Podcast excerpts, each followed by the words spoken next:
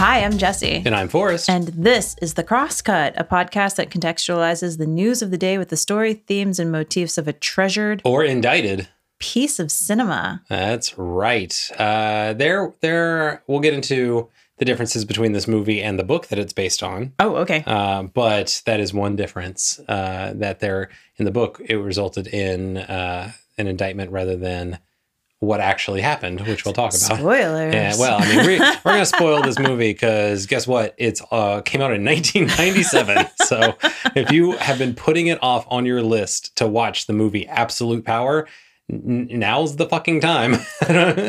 right, right. I mean, like, actually, know. now's not the time. The movie is not good, but we'll get into it. Oh goodness. Okay. Uh, well, spoilers for your opinion. Then yeah. I, I actually we haven't talked about it, so I don't know yeah. what you think about this. I'm coming yet. in hot. It's All not right. not good.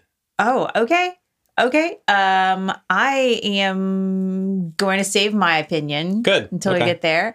But uh, yeah, we are talking about the movie Absolute Power, a movie in which the United States president has a sex scandal, which is then covered up and results in mayhem. Yeah, you know, and since our I, justice system. Since I already gave my opinion on the movie, yeah. I'm gonna just keep going in reverse, and okay. I want to quote this uh, from a New York Times critics review by Janet Maslin um, who said Mr. Eastwood directs a sensible looking genre film with smooth expertise, but the plot is quietly berserk.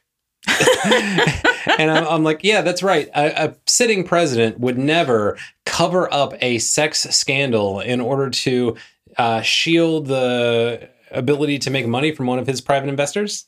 Hmm. hmm. Yeah, I do. Did she get into any specifics about the specific plot points with which she takes issue? I did not read the full review, so I don't know mm, okay. uh, because I'm not that interested. but right. uh, but yeah, I mean, we can talk about the ones that I had an issue with.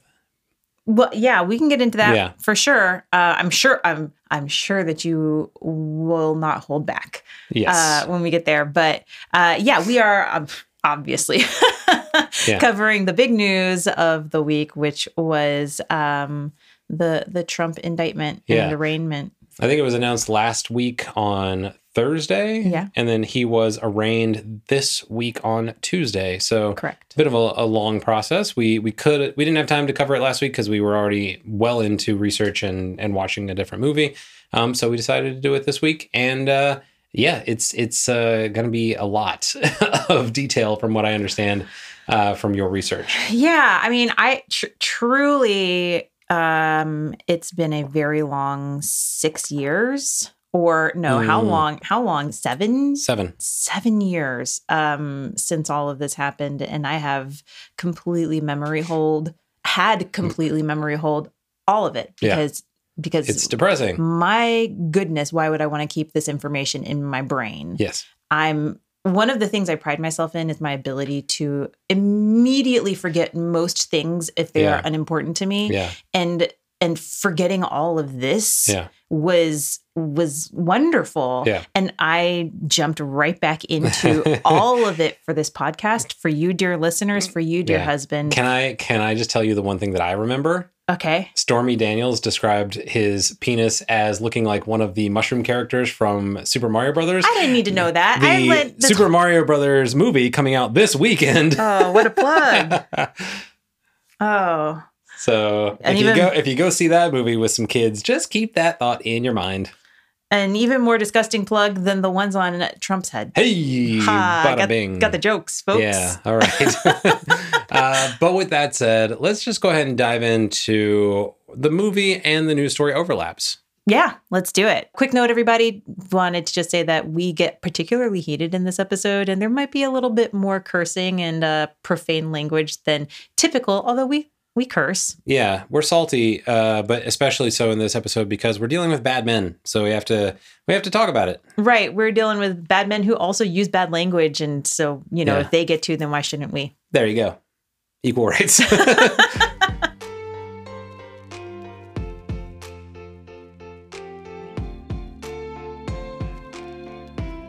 This past Tuesday, former President Donald J. Trump made it doesn't roll off the tongue, does it? still just gets stuck there. I was thinking you were going to cut that out, but let's keep going. Uh, former president Donald J. Trump made history by becoming the first U.S. president ever to be charged with a crime after leaving office. Yeah, the way that you looked at your notes when you read that sentence out is like you had to make sure that it's like, no, that can't be right. That's not. That's not what that says. My brain still has not accepted this timeline. Yeah. Um, it still is. it- you know what? I agree. I agree with the person who wrote that review you just read. Yeah. Um, it is unbelievable. It is berserk. It is bananas that we are in this situation Yeah. because who could believe that the American people would be so stupid and easily duped as to elect this obviously corrupt con man to the highest office in the land and still stand by him. I'm I'm I'm I'm gonna have to pull You're this back. Yeah, yeah. I gotta pay I have to pace myself. So here's the thing. I'd just like to remind everyone that we didn't actually elect him, right? He lo- he lost by two and a half percent in the popular vote, and and that's against Hillary Clinton. He lost by more against Joe Biden.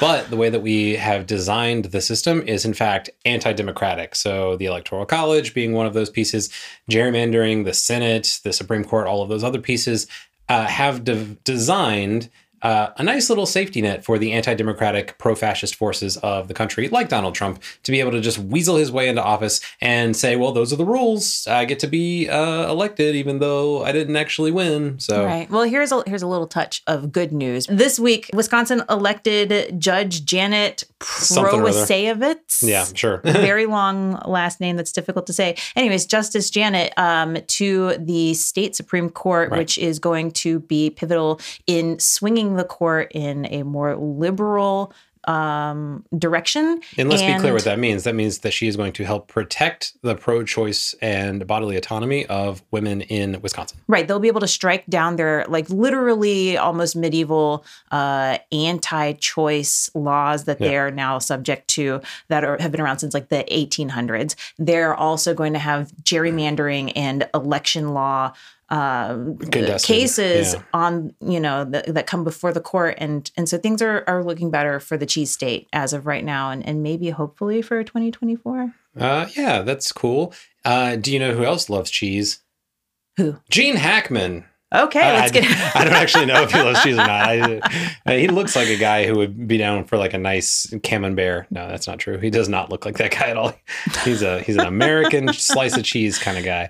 Uh, this has gone off the rails already, but here's the thing: Gene Hackman uh, is one of the co-leads in this movie, Absolute Power, along with uh, Clint Eastwood. They actually Mhm. don't share any screen time right yeah at all in this movie, uh, which I thought was was kind of an interesting choice. But um, the the setup of the movie is Clint Eastwood plays a professional thief. He's the, one of the best to ever do it, or whatever. he works with his hands He does, uh, and and the beginning of the movie spends, I would say, about fifteen minutes doing absolutely nothing. I, I I resented this part of the movie. Yeah. Just the movie has started. Yeah. We know it's more than two hours long. yeah, We're spending our precious time after the kids go to bed to watch this film, and they spend 15 minutes watching, like watching this guy bring his groceries in from the car. Yeah, he's he's uh, at a museum, and, like sketching a painting that's on the wall,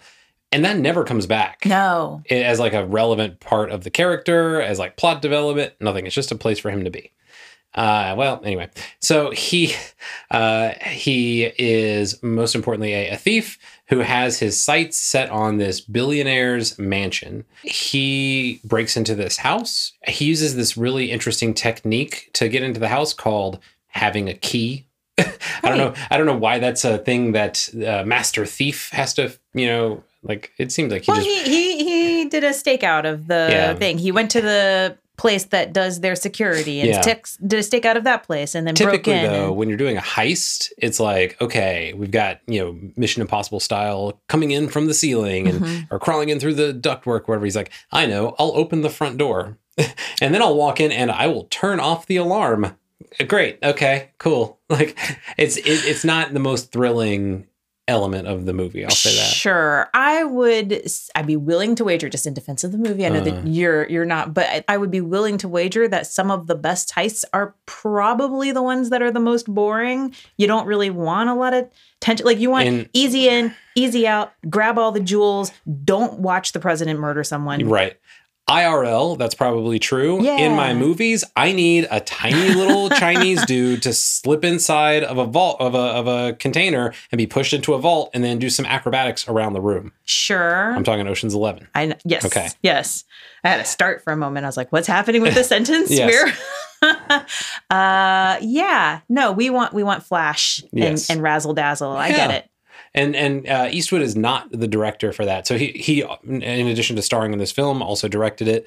Um, this was I believe his 14th uh, directorial uh, Really? a- outing. I'm sorry, 19th.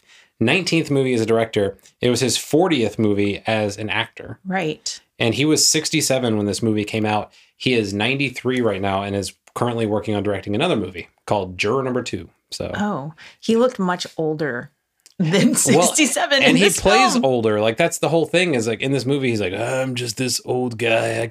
I, am not the kind of guy who could go out a window on a rope. Uh, uh." He calls Ed Harris young man at one point in this movie. Like, just put keep that in mind. Eastwood has been doing the old man shtick for the last 30 years. I wonder if they gave him makeup to make him look older and like they aged him up for this role. No, I think he has just lived a really rough life. And the fact that he's still alive is certainly a testament to something, but he is a.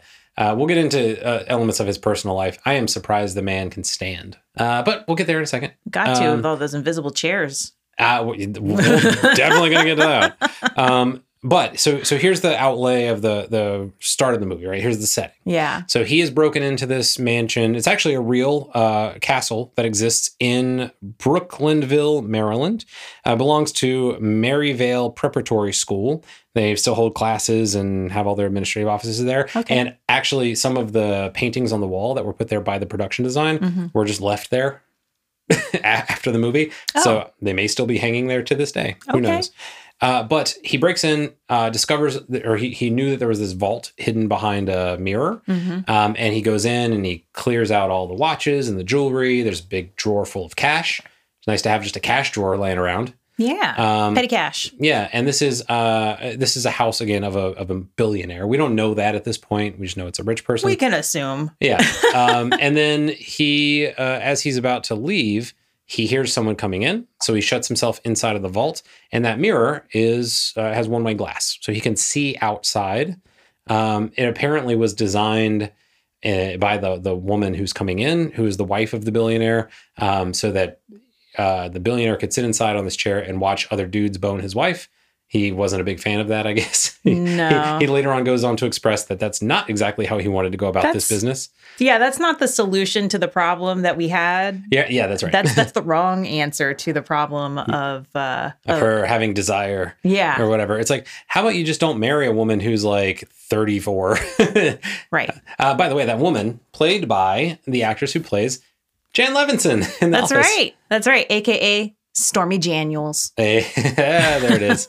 uh, and so she enters the room along with uh, a gentleman played by Gene Hackman, as I mentioned before. Mhm. And they, uh, for the amount of time that we dedicated in watching Clint Eastwood bring in his groceries, we dedicated considerably less time to the affair that was going on in the in the room. Eh, Not a lot to, that you need to know. Yeah, it was like, oh, here is a 10 second blowjob, and we're moving on to the murder. And So- then some punching. yeah, and then he like the so the president's apparently a jackass sexual pervert. Again, this Well, hey. relates to real life. I'm not trying to I'm not trying to kink shame every, anybody.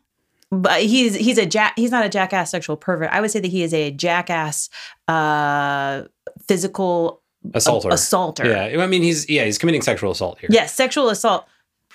You have whatever perversions you like, folks. That's fine, but I I, I guess Yes. I mean he was not uh, seeking consent. Right. That's Yeah. the bigger thing. Yeah, um, and there was a, a line I think that you mentioned that his chief of staff was like, "I've covered up this stuff before" or whatever. So it's an implication that there, he has a history of violence towards women in Right. this way. I would imagine he likes to grab women by the pussy. Is that fair? I I think that may have been uh, actually subtext of this movie. Yes, that's to right. quote a former president. Sorry Yes. for the vulgarity, but that's just that's how presidents talk, I guess, in That's right. America. Well, when you're famous. Anyway, the the result is uh, he's uh, aggressive and violent towards Jan Levinson. Uh, I'm sorry, Jan Levinson Gould, and uh, and she fights him off, grabs a letter opener to to stab him. Which I'll cover this in a second, but uh, he yells out for help. Two men bust in and shoot Jan, and she dies.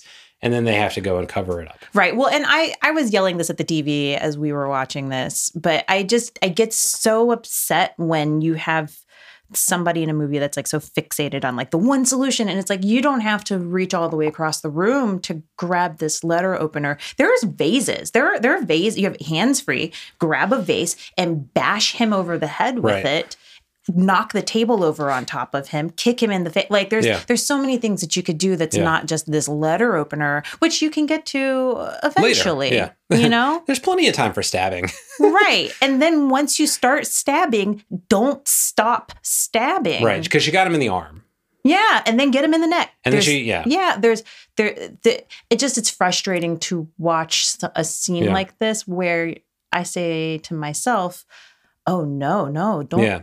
Don't stop until you're safe yeah. So here's here's the other part to this, right? yeah He's the goddamn president, which we don't know at the time which we don't know at the time, but she does. hmm And I would assume Clint Eastwood's character hiding in the room Right. knows. he has to know like And he yeah, it's like he so seems more like amazed that he's watching this affair Yes. happen neither of them. But he he goes on to comment later in the movie. He's like, I watched this happen and I didn't do anything about it. right And it's like, okay, you have to consider these characters. Like the audience didn't know it was the president, but the characters did. And they are acting in ways that indicate like they don't know that it's the president. Like Right. you can't just reach across the room, grab a letter opener, and murder the president of the United States without expecting massive consequences. So even if you feel like your life is in danger, you should be running away. There was the part where, or you should be calling for help. Well, and that was the thing that she didn't do is she never called for help. She was never acknowledging the Yeah. fact that there are two armed men directly outside the door. Mhm. For, now, maybe I mean, no, I was gonna say maybe she would assume that they wouldn't help, but why would she know that they wouldn't help? Right. And uh, there, this is all my. This is my point, right? Yes. It is a, a manufactured, nonsensical setup that the rest of the movie is derived from, which leads me to like the the, the ultimate like this is not a good movie. I think there were several places in this film where we had that scenario where we sort of both said the they are assuming we have more information Yeah. than we actually do. Right. Well, and so that I will I will uh, just make mention of this. The first time that we are clear Mhm. that Gene Hackman is the president. Obviously, the two so- security guards come in. They could be bodyguards. We don't know that they're Secret Service.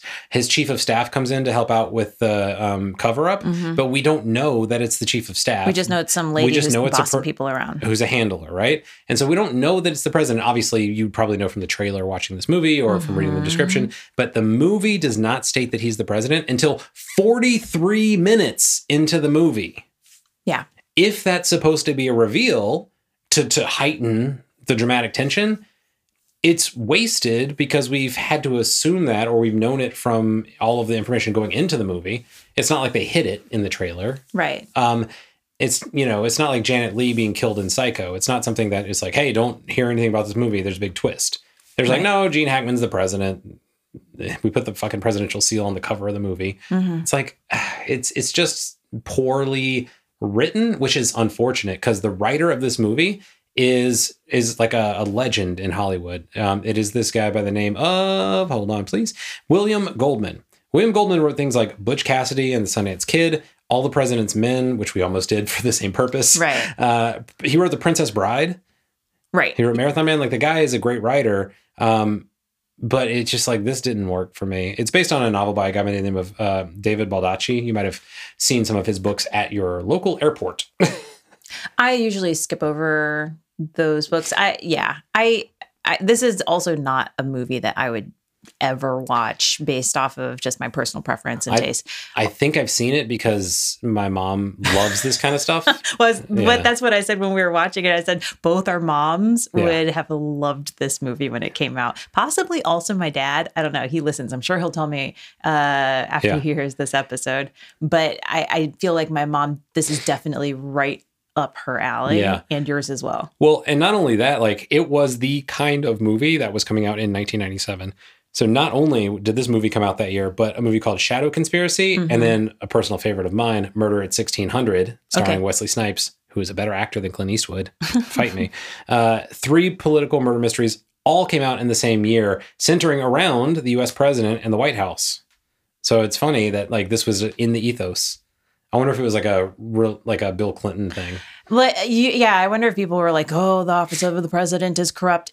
From him, so you know, Yeah. what are movies that we can let's buy up scripts that that showcase that? Yeah. And by the way, like uh like people ha- with the Trump stuff Yeah, have been like, well, if you're going to indict Trump for this in New York, we're going to indict Bill Clinton and whatever blah blah blah. I'm like, if you have evidence to convict Bill Clinton of a crime, by all means do so. I don't Right. care. I don't the law should be served equally amongst all the citizens of this country. I don't think he should get special privileges. Like, Mhm. well, speaking of presidential crimes uh-huh. and also um, sex cr- uh, scandals, Sex criminals. yeah, sex scandals and cover-ups. yeah, yeah. What if we go ahead and just refresh ourselves on I was just going to say what should happened? Absolutely, because we, we know what happened in the movie with the cover up, Right. uh, and so let's find out what happened in real life because I- I'm not I don't remember all of it. mentioned it before. I, I forgot on purpose what happened, all of the just disgusting details of the Stormy Daniels thing. Also, there have been so many scandals Mhm. and there have been so many other things that have happened in the past seven years. Yes. So let's take ourselves all the way back to 2006. Ooh. Okay, that's a long time ago. That's a Let's- long time ago. 2006, I was living in Tallahassee. I had not yet moved down to South Florida where Okay. I would eventually meet future President Trump Ugh. and work PR for one of his events. Yeah, I was. Where was I in 2006? I had just graduated from RPI Mhm. and was, depending on the time of the year, I was either in North Carolina getting ready to move to California or moved to California. Yeah, I was I was in my last year of uh of college. Yep. But uh but yeah, I, true story. I definitely did uh do PR for an event where President Trump was the chair and I uh met him as he was getting off of his private jet on the tarmac at a private airport in uh, Palm Beach. Wow. Yeah. Yuck. Yes. uh, but yeah, so 2006, Stormy Daniels uh, had sex with future President Donald Trump. yes. And then in 2011, uh, and I had forgotten this part. She she claims that in 2011 she was threatened by some stranger to Mm-hmm. stay quiet and to not talk about whatever that affair was. What was there a reason it was 2011 where that happened? I, I I don't know. Just Okay. I just know that that there was a lawsuit about it that we Okay. can talk about later. And then in October of 2016, a month before the November 2016 elections, back when the world was still good and birds were still singing, Yep. Stormy Daniels was preparing to tell the world Mhm. what had happened.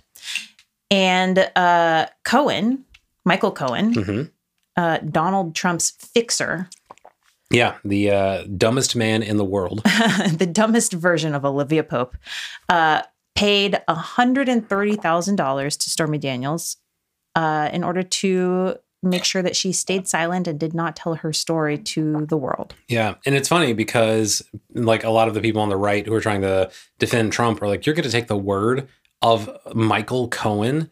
It's like Michael Cohen spent the entire run up to the election in 2016 advocating for ya boy, and you all wanted us to believe him then because it, uh, it validated what you wanted to happen, right? Right. So what's going on? Oh, I see what it is. It's just you want to pick the narrative that fits your side. Well, guess what?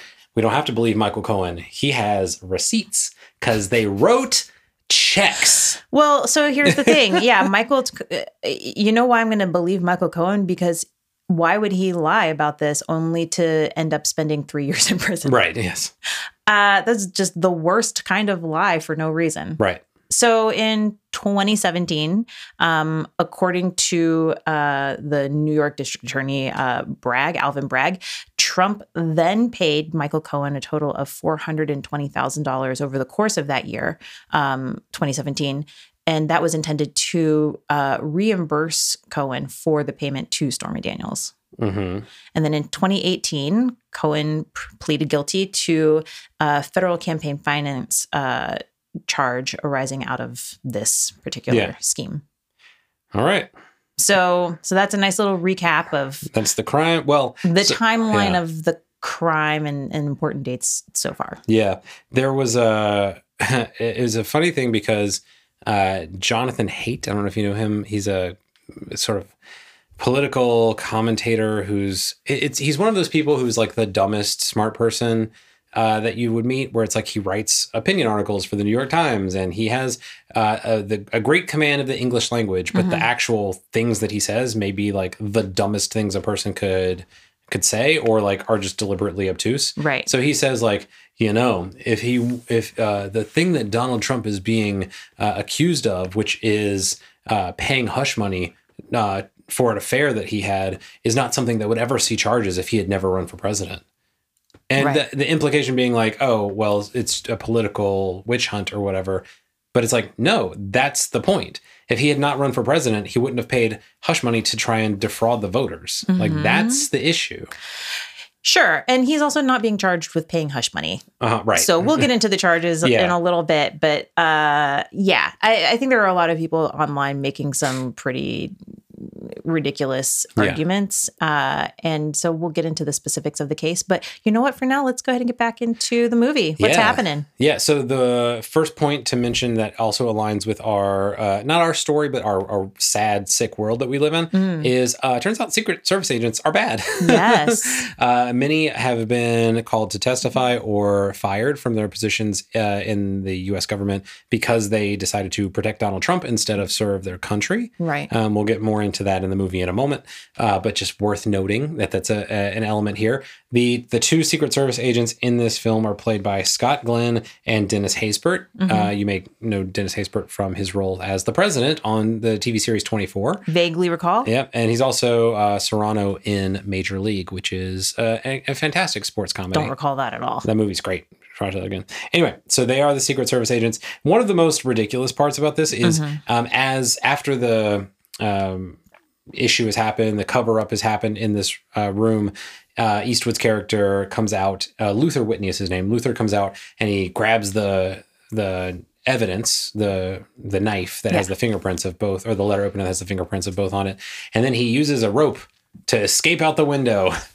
Th- th- This is an element, an element of the story that again doesn't make sense. The chief of staff and the Secret Service agents walk with the president out to get them out of there. She looks in her purse and doesn't see the knife. Uh, Rather than just being like, "Oh, I guess I left it upstairs. Let me go back up there and get it."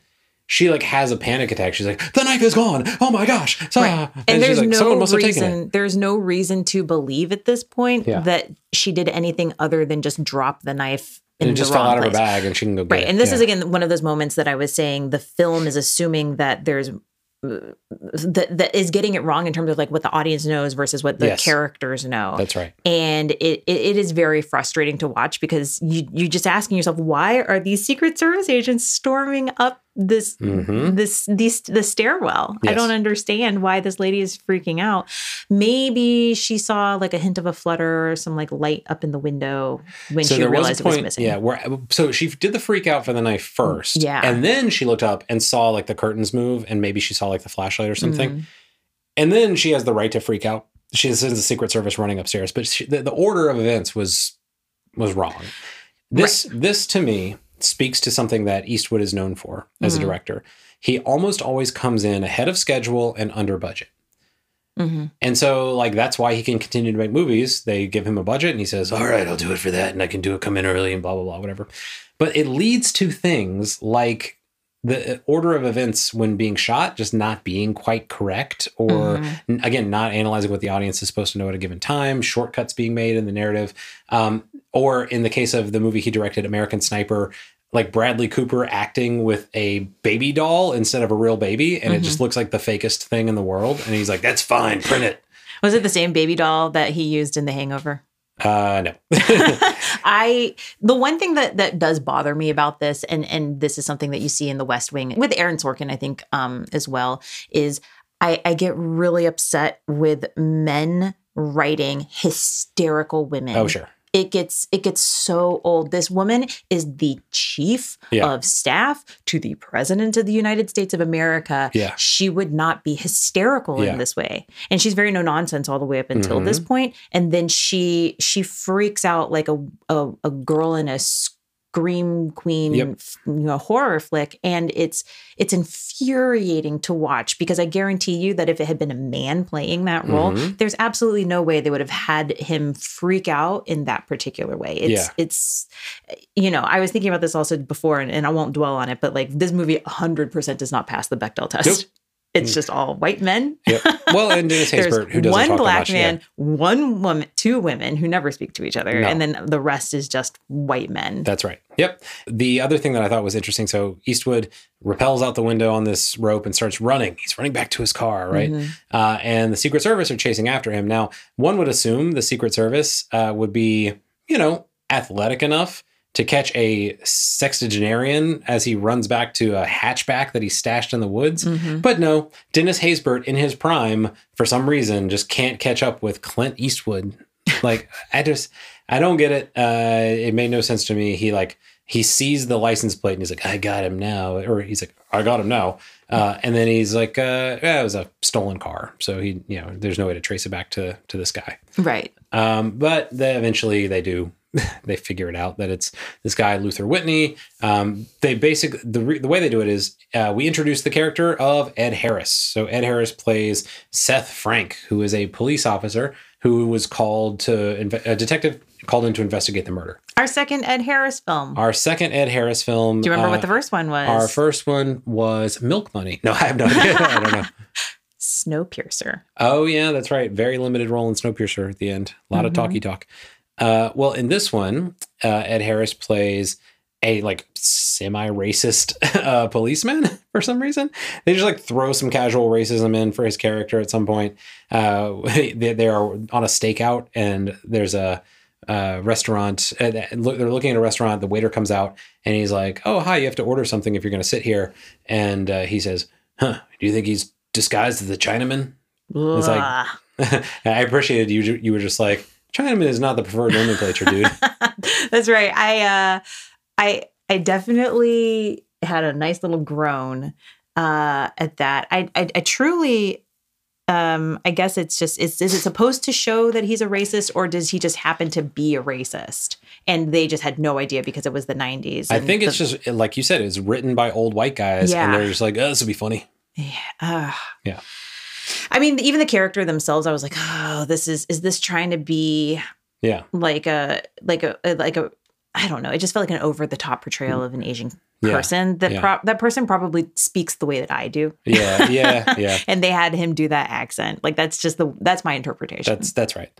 Uh, anyway, so that is uh, so we were introduced to Ed Harris's character. He is sort of flummoxed by the crime scene. He's like, "Well, there's a bullet coming from a different location, and the bullet was carved out of the wall. So, you know, why would this happen? Were there two people in the room?" He's like trying to put it together, and what he settles on pretty quickly is, "Well, this was a robbery. Let's find out what kind of thief could pull off this."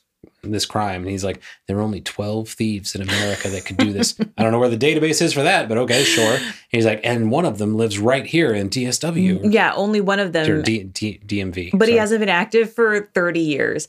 So then you know what? That's I'm sorry, that's not a suspect. Right. like what like what is this this old man's life that every time there's a robbery regardless of whether or not there's any proof that he was Yeah. involved the police just come knocking on his door and it's been 30 years? Yes.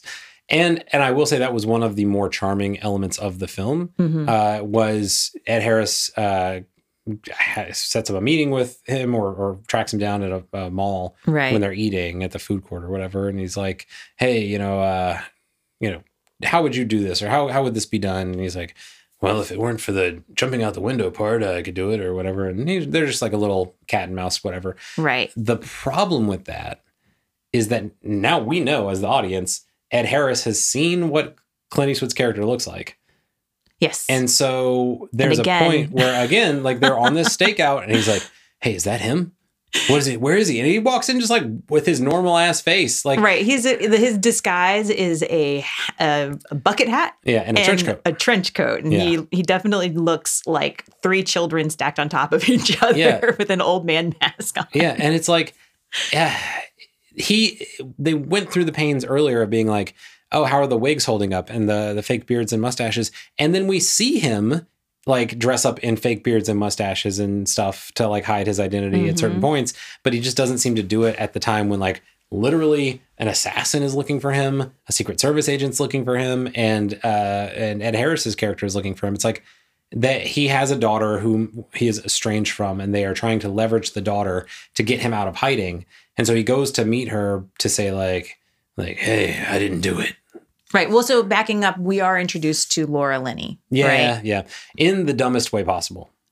Do you do you remember like what Eastwood's character was doing in that scene? Well, she was running. She's she's running along like a lake or something. I think everybody in Washington D.C. that's even remotely involved in the government must run because that's all you ever see in movies and Yes. TV shows. you're always So jogging. She's jogging on a path, uh, and I, I'm not exactly sure. He just sort of like hops down off of an embankment Yes. and like like hops down at her and, and there has was a a conversation. There was literally just a rock yeah, like a, a maybe a eight foot tall rock on the side of the running path, and he's just crouching on top of the rock, right. and she's running. She sees him. He kind of like, oh, I'm scooting down the rock. I'm gonna scoot, and then he's like, oh, uh, what's her name? Uh, Kate. He's like, oh, Kate, and she's like, I, eye rolls and keeps running, and he's like, Kate, wait, and then she stops and turns around. I'm like. If you've decided to keep running, just keep running. I like how she is uh, as a character says this is an unremarkable event in my life." I know. Just life." my my estranged father is just perched, crouched on top of a, a rock that he will then slide down in the middle of my run. And I my first response won't be, "The fuck are you doing?" or like ah yeah, yeah. It's just like I see you in the kitchen when I have headphones on Yeah. and you are not trying to jump out at me at all, but I just I, you know I don't realize that you're there, and I I'm jump startled. jump three feet. Yeah. Maybe I'm extra jumpy, but I I would imagine that if you're just running, yeah, you know, if a man, even if you know it turns out to be your father, if a man jumps out at down you, on a rock. Yeah. I'm gonna go ah.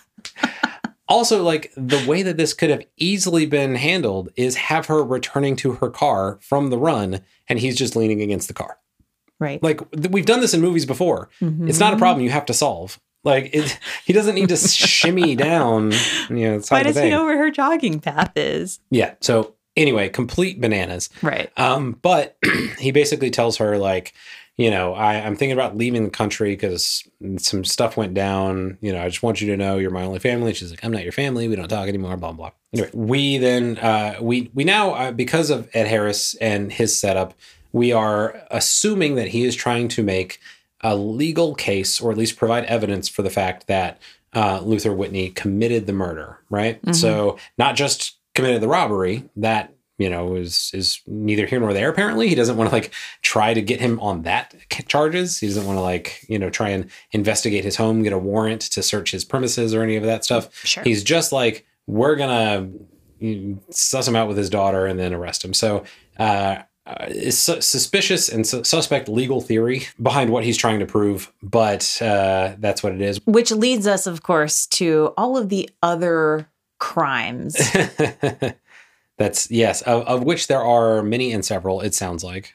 right. Well, I mean, so uh, there are a lot of things that are currently happening in the legal atmosphere around Trump Yes. right now. And uh, while he is the first president, former president, to be charged with a, cli- a crime, and he broke broke a record, folks. Yeah. uh, he is about to break his own record potentially and be charged with several other crimes. Yeah. So I guess it's worth going over what else is happening, what else has been happening. So even before we get into the other crimes that are currently under investigation right Yeah. now for President Trump, a couple of things to remember about this particular crime or this particular Stormy Daniels thing is that she was not the only one who received hush money payments. okay.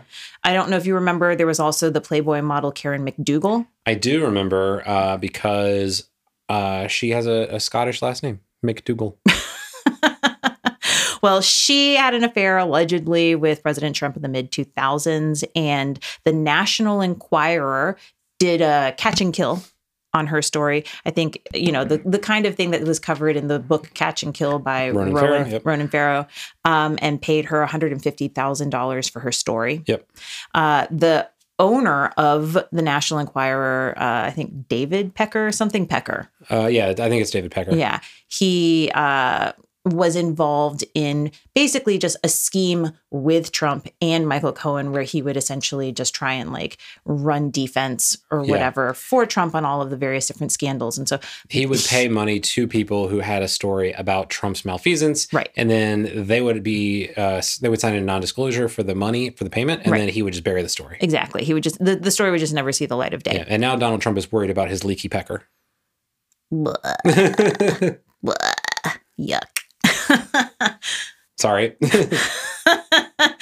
All right. Uh, well, and then the other hush money payment that happened around the same time uh, was in late 2015. The former Trump Tower doorman, hmm the the doorman for Trump Tower, was paid thirty thousand dollars by uh, by the parent company AMI Yeah. of the National Enquirer because he had a story. Um, allegedly, of Trump having a child out of wedbo- wedlock with one of his former employees. Cool. Sounds like a real, real great guy. Right. And so that was also one of those like catch and kill situations hmm as well. You know who had a bunch of kids out of wedlock? Hmm. Clint Eastwood.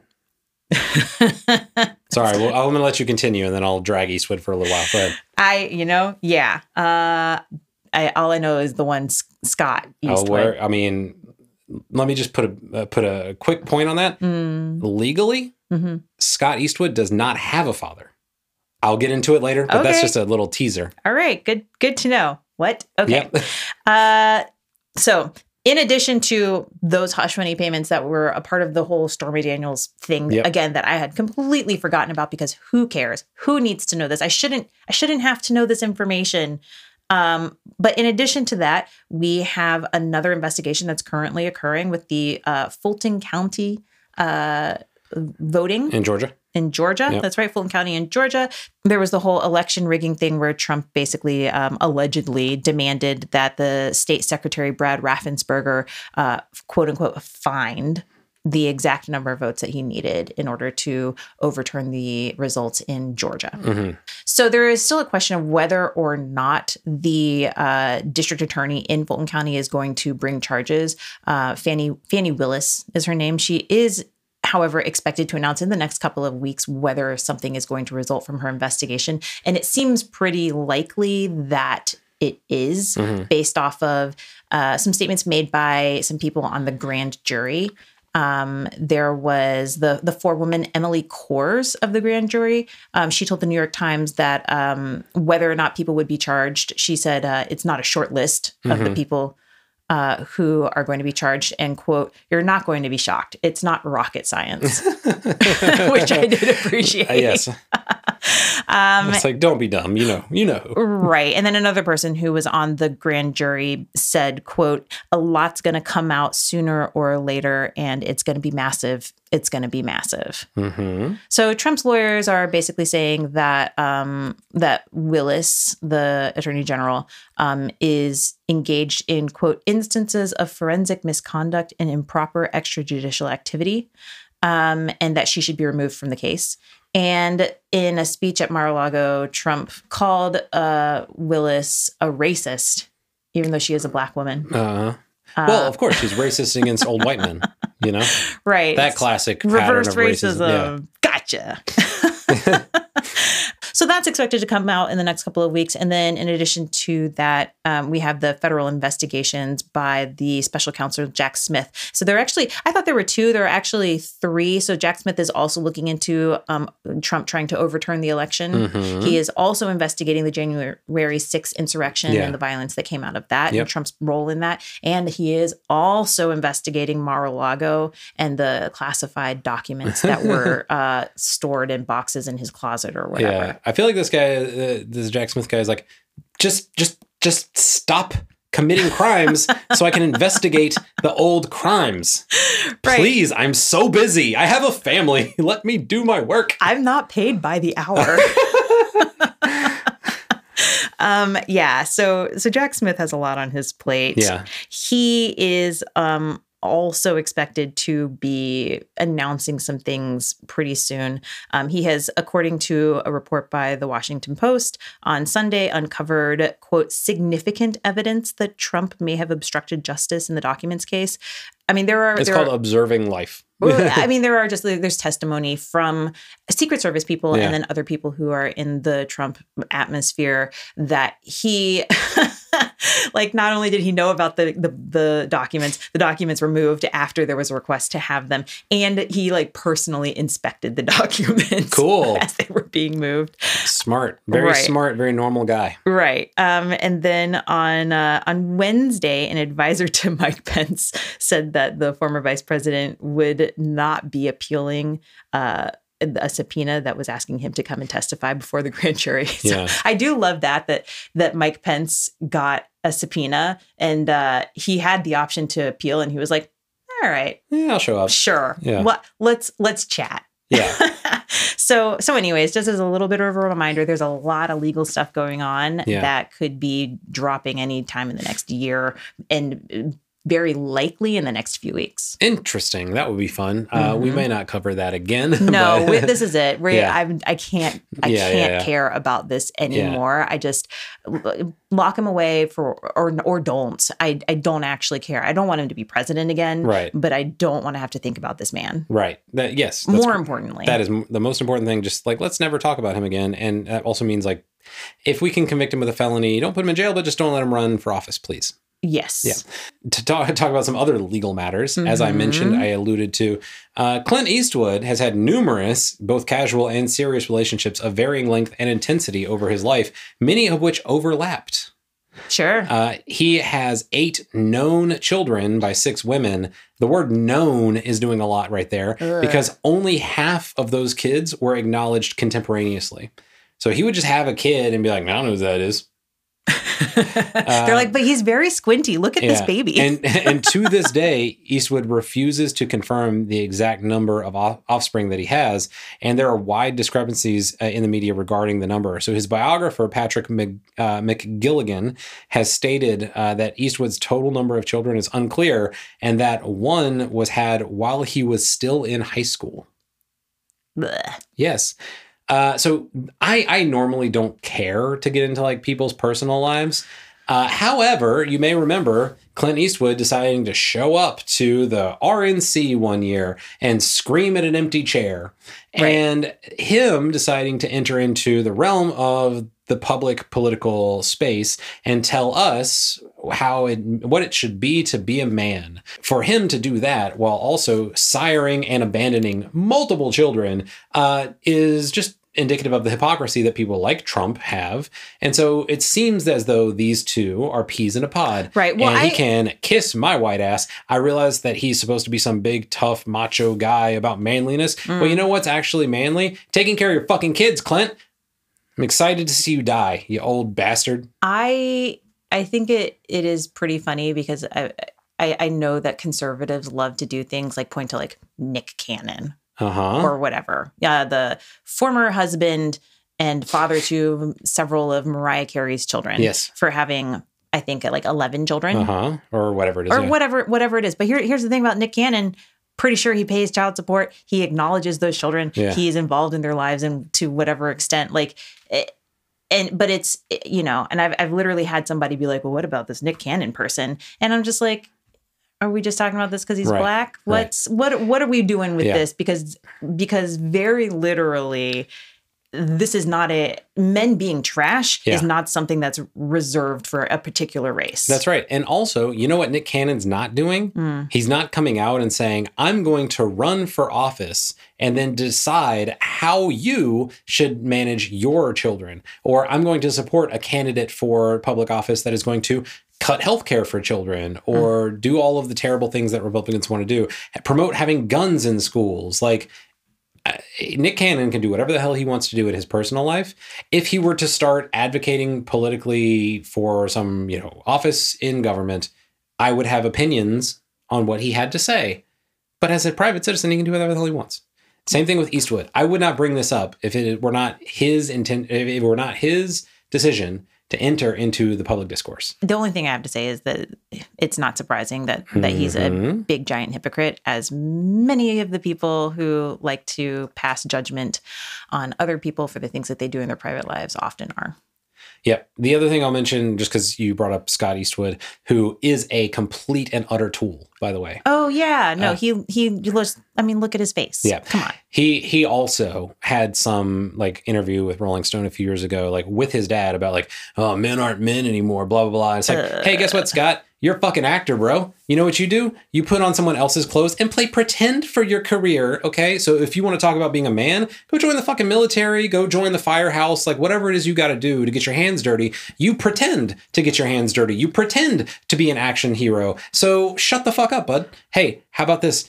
Maybe just let people live. Let people live, and then I won't tell you that you're a creep. There is an audacity to a guy whose entire job and father's entire job is Mhm. sitting in a chair and having someone put makeup on him for several hours Mhm. and then playing dress up and pretend, telling people that they're not manly. Yeah. Anyway, getting back to his origin story, in an unpublicized affair, Eastwood sired two legally fatherless children, Scott and then Catherine, uh, with a flight attendant named Jocelyn or Jocelyn Reeves. Uh, when uh, his previous uh, person he was with, uh, last name Locke, and Eastwood separated in 1989. Uh, Locke filed a palimony lawsuit and later sued for fraud, reaching a settlement in both cases. So, like, also legal issues around paternity, around child support, all this kind of stuff, whatever. Right. Uh, anyway, the point is, I my experience with Eastwood was in sort of two roles. One was uh, his, you know, uh, fistful of dollars for a few dollars more, the good, bad, and the ugly, Western, like spaghetti Western Eastwood, right? Right. Uh, and he's effective in those movies for what he for what he does. And then old Eastwood in like Million Dollar Baby and uh, Gran Torino and stuff like that, right? Mhm. Uh, I kind of missed a lot of the, the 1990s Eastwoods Yeah. because it was a lot of political thrillers like this. Uh, but I had really no opinion of the man, and now I do. And it turns out he blows. He sucks. Turns out, yeah, uh, Clint Eastwood is trash. Yes. But I feel like I'd known that for, I mean, again, since that speech, at, was it the RNC, Yeah, where he was just talking to an empty chair. an empty chair? yep, that is correct. Yeah. Uh, so anyway, just wanted to make sure to mention that uh, because it's good to know when someone's bad. I mean, you can just keep that in your mind, just keep it in your brain. I'm not saying you can't watch his next movie. Go ahead, but just keep in mind he's a shitty person. Yeah. Yeah. You can watch his movie, pirate it, I guess. I mean, just kidding. I don't advocate for illegal activities. But uh anyways, Yeah. moving on. Moving on, to uh, a fake bad person, I guess. Yes. So uh, we we have this big sort of tense scene that's set up.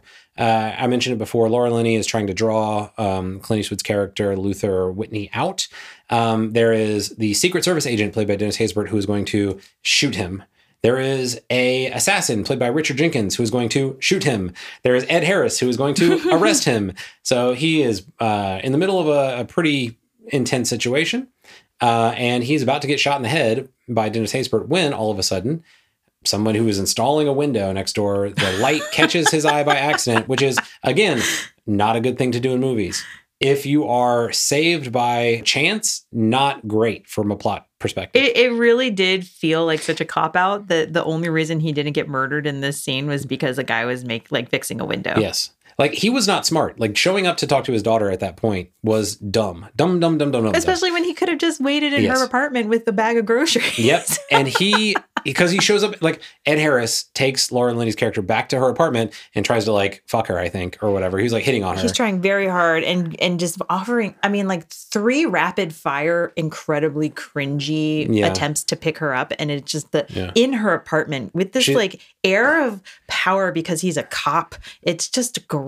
Someone just tried to assassinate her father in front of her. uh-huh. And he's like, and she's like, oh, I'm sorry for the mess in my apartment. He's like, I like that in a woman. It's like, ew, ew. Honestly, if it wasn't for the fact that you already have a bad guy that is happening in Yes. this film, this is a very potentially rapey scene. Yeah. This is a this is just a gross scene where you eh, like you just could assume that this man in her apartment could take advantage of her very easily. Yes. Yeah. This goes to all men who listen to this. I'll throw Eastwood and Donald Trump in here because I'm sure they're they're avid listeners of this podcast. Oh, for sure. Stop trying to fuck.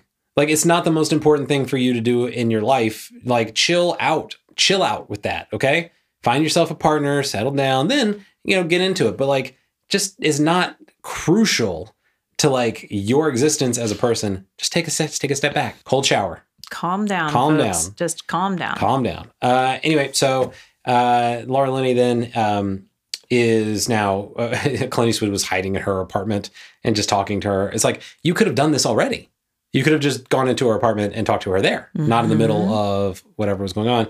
And uh, this is when the Secret Service agent uh, reports back to the president, and Hackman says, "Show that you love your country." This is his way of saying Eastwood probably talked to his daughter, probably told her what's going on. She is a lawyer.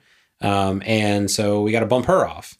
And so this does overlap with Trump's sort of MO Right. pretty clearly, which is the idea that protecting the individual of the president Mhm. is the same thing as serving your country, right?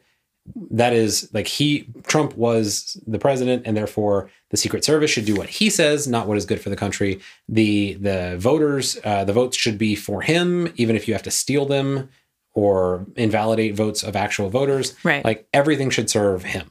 So, um, you know, I think one of the things that you looked at was how he already gets some of that, which is this this special treatment he's getting from the trial. The idea that um, you know it's about him, not about justice or the law or fairness. Yeah, I mean, he definitely is getting special treatment. And I think special treatment for a couple different reasons, right? Special treatment because he is a former president, of course, and then also special treatment because he is a white man. Mhm. Uh, and then special treatment because he just happens to also have a lot of money. And I think that those three things alone would be enough to get him, you know, this Yeah. whatever it is. It, it was interesting to watch the the arraignment because there was a lot of not speculation, but there was I mean, I guess speculation before it happened.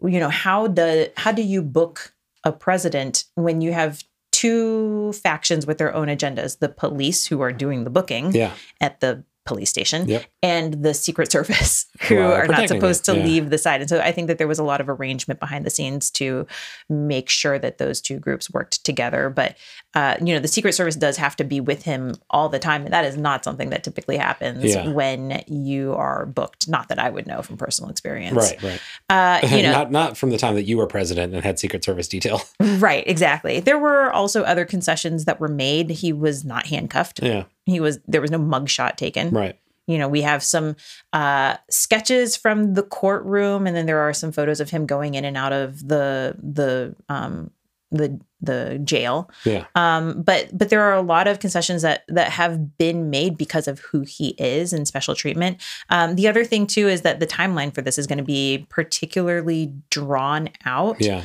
uh you know his trial isn't expected to take place until early next year 2024 Yeah, I've heard I've heard December at the earliest, and the his legal team is pushing for spring of next year. So his legal team is pushing for January of Oh, okay. 2024. And Trump's attorneys are pushing for some date in the spring because Oh, you know what happens right around January, February of 2024? It's like Iowa and the Iowa caucuses for the Republican nomination. So he doesn't want to have to appear in court while he's also trying to go and like glad hand folks uh, in Iowa and uh, try sure. and, and campaign. Uh, so so yeah, I mean he's it, this is it is an unprecedented um, event that is occurring, but also there's just a lot of special treatment generally that's happening. Um, this is a is a weird case. Mhm, Yes. A lot of things are going on. so this is the special treatment he got once he got arraigned and brought in. Once they did the arraignment, they read out the charges. So can we get in uh, briefly? What are the things he's being charged with? It's 34 counts of something, but tell me more. right. So the actual charges are 34 counts of falsifying business records. And this is, again, this is the state of New York. So this is not federal, this Yeah, is yeah, yeah. state level. Um, it's falsifying business records within the state of New York. And these are um, being brought as felony bookkeeping charges. Okay.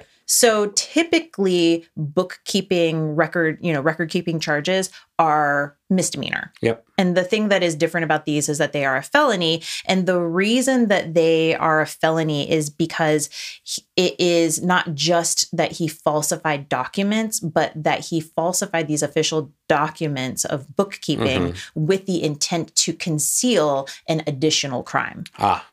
What is the additional crime? Ooh, that's that is that is the question. So we actually don't know what the additional crime is. It is not required at this time Okay. that uh yeah, so it's not it's not required at this time that that um Alvin Bragg, the the district attorney um who is bringing these charges um tell us what they are.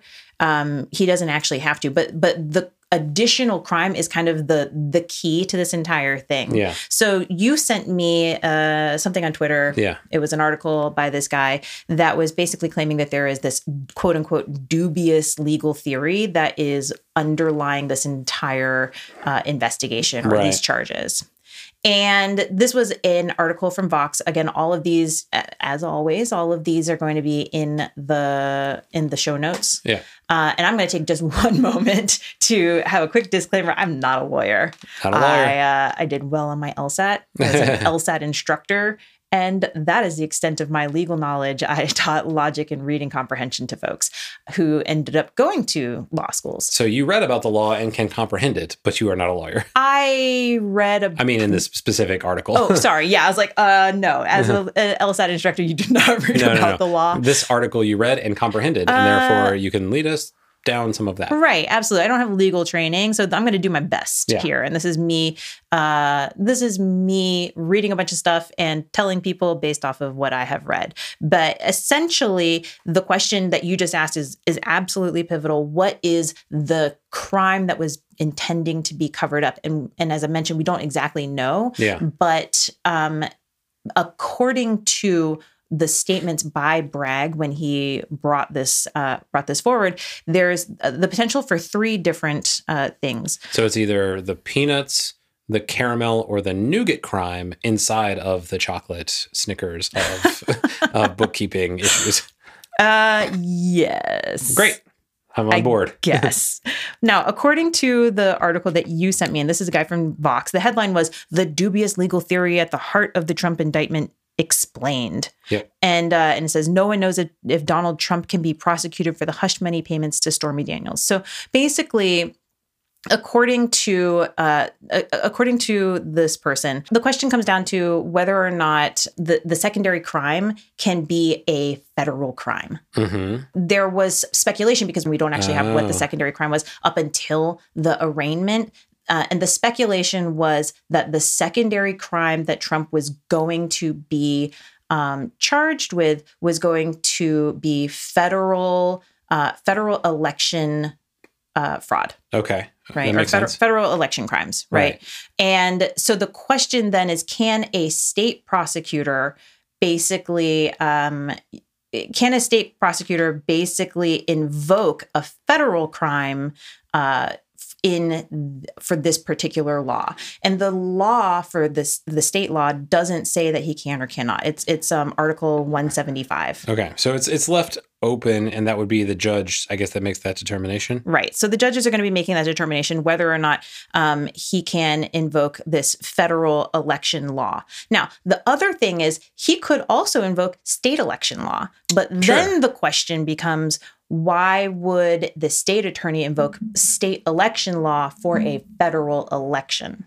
Yeah, that's right. Unless, I mean, the elections are run by the states, so the there's, I guess, a question of you know where the harm was committed. But I don't know. I don't have a good answer there. Right. I mean, and, and that was kind of my thought is, Yeah. I mean, they are run by the states. Um, so whether or not he can invoke state law because this is a federal election, um, whether or not he can invoke federal laws because he doesn't have jurisdiction over a federal law, but Yeah. the way that the law, this the New York State law is written, it doesn't say that he can or cannot. It doesn't say that it has to be a state law that was intending to be broken. Right, right. It's Now- just a law. Yeah. Right. So so that essentially that's the the nuts and bolts of this like dubious legal theory. Now, there was one surprise in the arraignment that has sort of uh, bolstered Bragg's um his his case and it was that he not only is looking at election laws um, as being the potential crime Yeah. but also at uh, falsifying business records in part for a plan to deceive state tax authorities. Ah. So that is definitely under state jurisdiction. Right, Okay. exactly. So so that's where uh, he he's basically giving three different options. And again, we don't know what the charges are, but he's basically telling the jury and the judge like choose your own adventure. What do what crime do you think he was trying to commit? Because it was kind of all three of these, Yeah. and if one of them doesn't suit you, well, I got another one for you. Yeah, it's uh here's the fun thing is we have so many to choose from. He's given us a buffet of crime. Please select There from are so many crimes. Yes. Right. And he also doesn't have to name, again, as I mentioned, he doesn't have to name what that crime is. He will soon. So Yeah. there are going to be discovery documents that are going to be coming up pretty soon that he's going to have to turn over to Trump's team. Uh, but uh, as of right now, we don't exactly know. We can sort of guess based off of the statements that he has made. Gotcha. Okay. Well, you know, I think that's really useful because I, again, we there's a reason we haven't covered uh, Trump on this podcast to this point. Right. It's uh, always uh, more confusing than it needs to be, and always very depressing. And so we've tried to steer clear of it. But that's a, a pretty concise description of why these charges are a so many, and Mhm. b what's underlying the legal theory there. So Right, exactly. So, so anyway, that uh, in a nutshell, that's what's happening. Um, it is again uh, stuff that I just Yeah. I have been able to avoid up until just now, Yeah. but uh, I delved into just for you, darling. Thank you. Well, you know, we don't want to hear about him anymore. And Right. one way that we could accomplish that is Mm. an old billionaire could stab him with a letter opener. uh, because in the movie, uh, the president has has indicated to his Secret Service that they should kill uh, Kate Whitney, uh, Laura Linney's character, Clint Eastwood's character's daughter. Mhm. So they drive into the back of her car and push her off a cliff. Why this lady is just hanging out near cliffs, I don't know.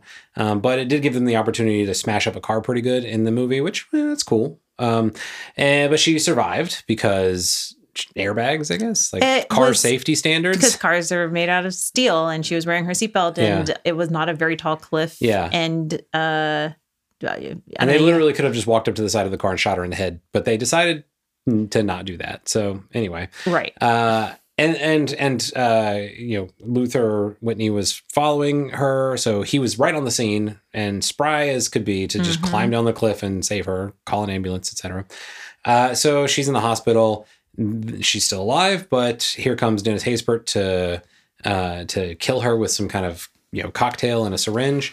When he gets snuck up on by Clint Eastwood and then stabbed in the neck and murdered, got to have that white vengeance, right? So he kills Dennis Haysbert's character, uh, and then finds the wealthy billionaire. I, I got the wrong name earlier. I called him Whitney. His his actually Sullivan is his last name. Yeah. Um, this was that guy's the actor's last movie. So uh, before he died, he he gets he basically takes position of his driver and then drives him around and tells him the whole thing gives him the letter opener as evidence and lets him know like hey this is the, this is the guy who killed your wife it's the president it's the guy you supported and he's president because of you go with god figure out what to do Right. and this guy is so powerful so obviously and un, um oftenly like in the president's office that he just walks right in and through the metal detector he's like oh it's mccain they're like ah go ahead you don't need an appointment get on in here Mhm. and then he, uh, the president opens the door. He's like, "Hey, what's up, man?" And the next thing we see is we cut to uh, the news footage or like the news reports of the president having committed suicide. It's like, why would the president stab himself with a letter opener? As though that's as though that is a way that anyone has ever committed suicide. It was such a terrible way to wrap everything up because clearly the guy was in the office. Yes. He was the only one in the office, and they're just going to believe him that the president stabbed himself with a Yeah. letter opener. yeah, it with is- his letter opener. with With, the, with with Sullivan's letter yes. The, the letter opener that was in his house. And by the way, the chief of staff was arrested by Ed Harris's character. Uh, but like she knew about the letter opener. She could just say, like, oh, hey, I'm under arrest anyway. There's no way the president even had the letter opener to kill himself with. So like Right. this is ridiculous. The the ending is is pretty terrible and it's i think the, the whole movie is one of those things where if you just don't think about it too hard Hmm. then you can enjoy it Yeah, I maybe I don't. I don't even think that's possible. I think it was slow and plodding and boring. So I wouldn't even say that that is enjoyable for any reason. However, uh, in the book, it seems to happen a little bit more interestingly. okay So Luther is actually killed by the sniper. Um, and then Kate, his daughter, played by Laura Linney, Mhm. is dating someone who is also a lawyer and I think a prosecutor. Okay. And that person takes on an interest in Luther's case, uh, separately determines that Luther did not commit the murder and determines that the president did, and then is able to take that to some you know body of uh, body politic or whatever, like either through the House and Senate or through the police or whatever, and they arrest the president and he's brought to justice along with his chief of staff. Okay. So in the book, that's what it is. Um, now the uh, the the big thing that happened with the book is uh, because Luther died, but this movie is being uh, directed and starring Clint Eastwood. Mhm. Clint Eastwood went to the writer and said, uh, "Hey, uh, I don't want any of the characters that the audience really likes to die." Right. The only person who died in the book and then the first drafts of this is Clint Eastwood's character. So really, what he is saying is, "I'm the star of this show. You're not going to kill me off." Right. That's what he's saying. Um, so that's the end of the movie. Uh, nobody has yet to stab President Trump with a letter opener uh, as of the recording. Right. So, but we, you know, we can talk about is like, what do we think is likely to happen Sure. with this? So, I think one of the things that is a still an open question is whether or not um, hush money to your mistress during a campaign is in fact a federal crime. Okay. And uh, it, you know, it's one of those things where we don't actually know. Uh huh. There, the the question hasn't been answered, and you know, former Attorney General Bill Barr uh, would argue that it is not obviously um, but it, it, it's something that has not actually been tested and it in fact wasn't even tested when because uh, michael cohen Yeah. pleaded guilty he Right. didn't he didn't fight against it so so there nobody had to like weigh in on whether or not it was a crime michael Right. cohen was like guess i committed a crime I think it's going to be hilarious, though, if the Supreme Court comes in and at some point has to decide that it's actually not a crime, and then Michael Cohen pled guilty to something that's not a crime, Right. and ended up serving three years in prison for a thing that apparently Yeah. uh, he didn't have to. I mean, that would be the luck of the Cohen. Like he is. right. Yeah. He just is. Yeah, he he he has. I, I think just like the most. um like he's a bad person, but also just like the most tragic like role in kind of all of this is Yes. being like the fall guy. Um so so there is that there is that question. Um there is also the question of a statute of limitations that is that we're not really sure about. So the statute of limitations for a felony of falsifying criminal records in the state of New York is 5 years. Okay. The statute of limitations for a misdemeanor is only 2 years. It has been more than 5 years since 2017. However, the New York state New York state can sometimes stop the clock on this Okay. if the person has been out of the state. Oh, and So he lives in Florida. Trump, well, he lives in Florida, but he was also living in DC, DC. for four years. Yeah. So there's that potential, you know, there, there's that potentiality as well. And then the final question is whether or not the Supreme Court is going to step in yeah. and and rule on this, and that is a very very real possibility Sure. that they could. Um, they could. I wonder which way they would go. Oh, gee. Hmm. Well, eh, there is a doctrine of uh, the rule of lenity that basically says that fair warning should be given to the world in language that is common, uh, that the world will understand of what the law intends if a certain line is passed. And so, so basically, what they're saying is that um, if something is illegal, you know, we need to take the the broadest interpretation of what that legality is. Mhm. And if the state law um, is not clear that that um, that you have to have a state law Right. um, as opposed to a federal law um, being broken, then the broadest interpretation is that we're only going to stick to um, a federal or so uh, a state crime being the thing that could make this a felony as opposed to a misdemeanor. Gotcha. I feel like that is a principle that has never once been used for a black person in this country. No. Yeah, definitely definitely not. Um so so again, the court absolutely could weigh in on this. Um and yeah, I mean it the charges against Trump are punishable each by um up to 4 years in prison Yeah. which added all together could be as much as 136 years in prison but it is not likely according to like most people that he's going to serve any prison time because he's a first offender Sure. Also because he'll be dead soon. I mean, it- he, his biggest battle is with cholesterol. Yeah, his his biggest battle is with Colonel Sanders. Uh, yes. Yeah. yeah. um yeah so so so who knows um the final note on this and this is something that happened just yesterday and this is like sort of tangentially related but i think also important is that stormy daniels was ruled by a judge in los angeles to have to pay donald trump another $120000 in legal fees Okay. because she uh, filed, um, and this was by the Ninth Circuit uh, of the U.S. Court of Appeals. She, uh, I guess, filed a defamation suit um, back in uh, 2018 for defamation of character.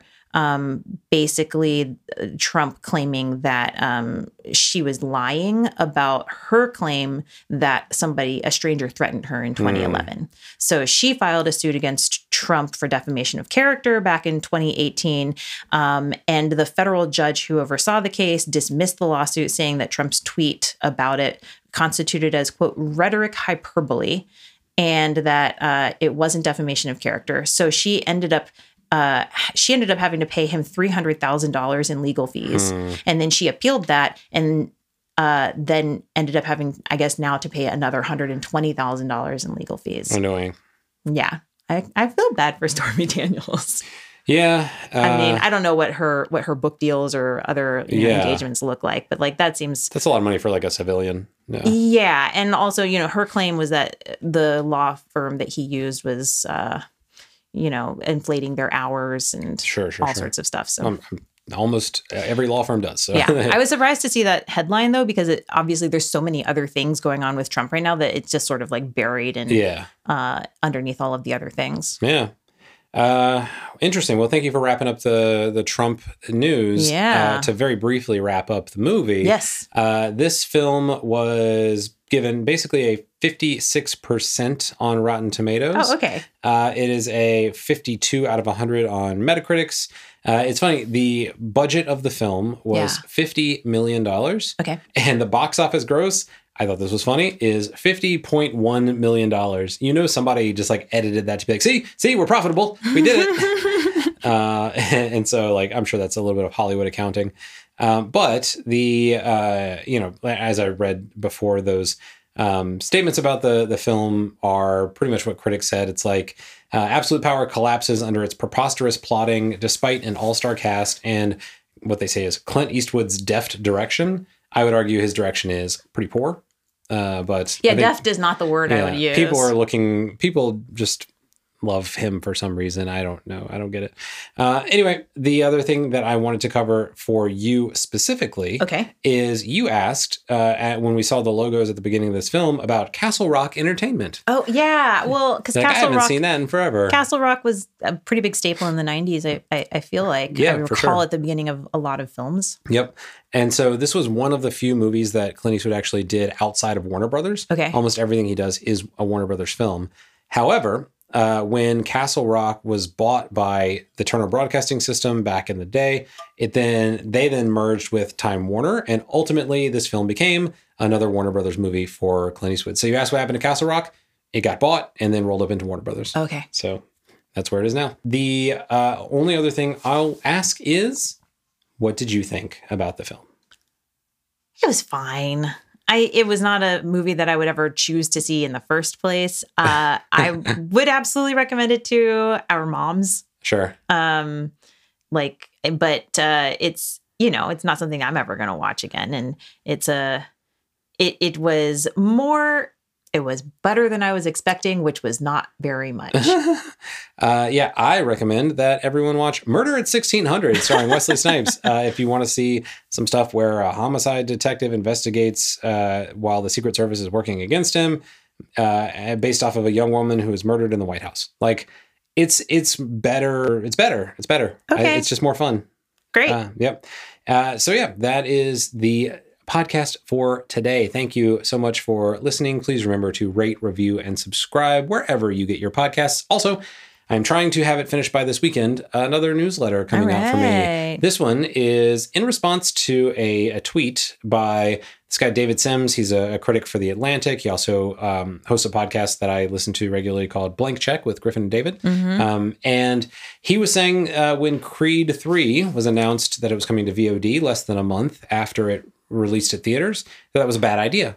And as a person who has a background in film production and finance and all of that stuff, I decided to analyze it and see if that's actually true. So Okay. uh, it'll come out. It has pretty graphs and charts. Yay. Um, I'm trying right now to edit it so that it's clear what I'm saying to people who are not math heads or you know film finance people. yeah. Uh, so I'm going to try and break it down. Should be should be a fun one. All right. I'm excited.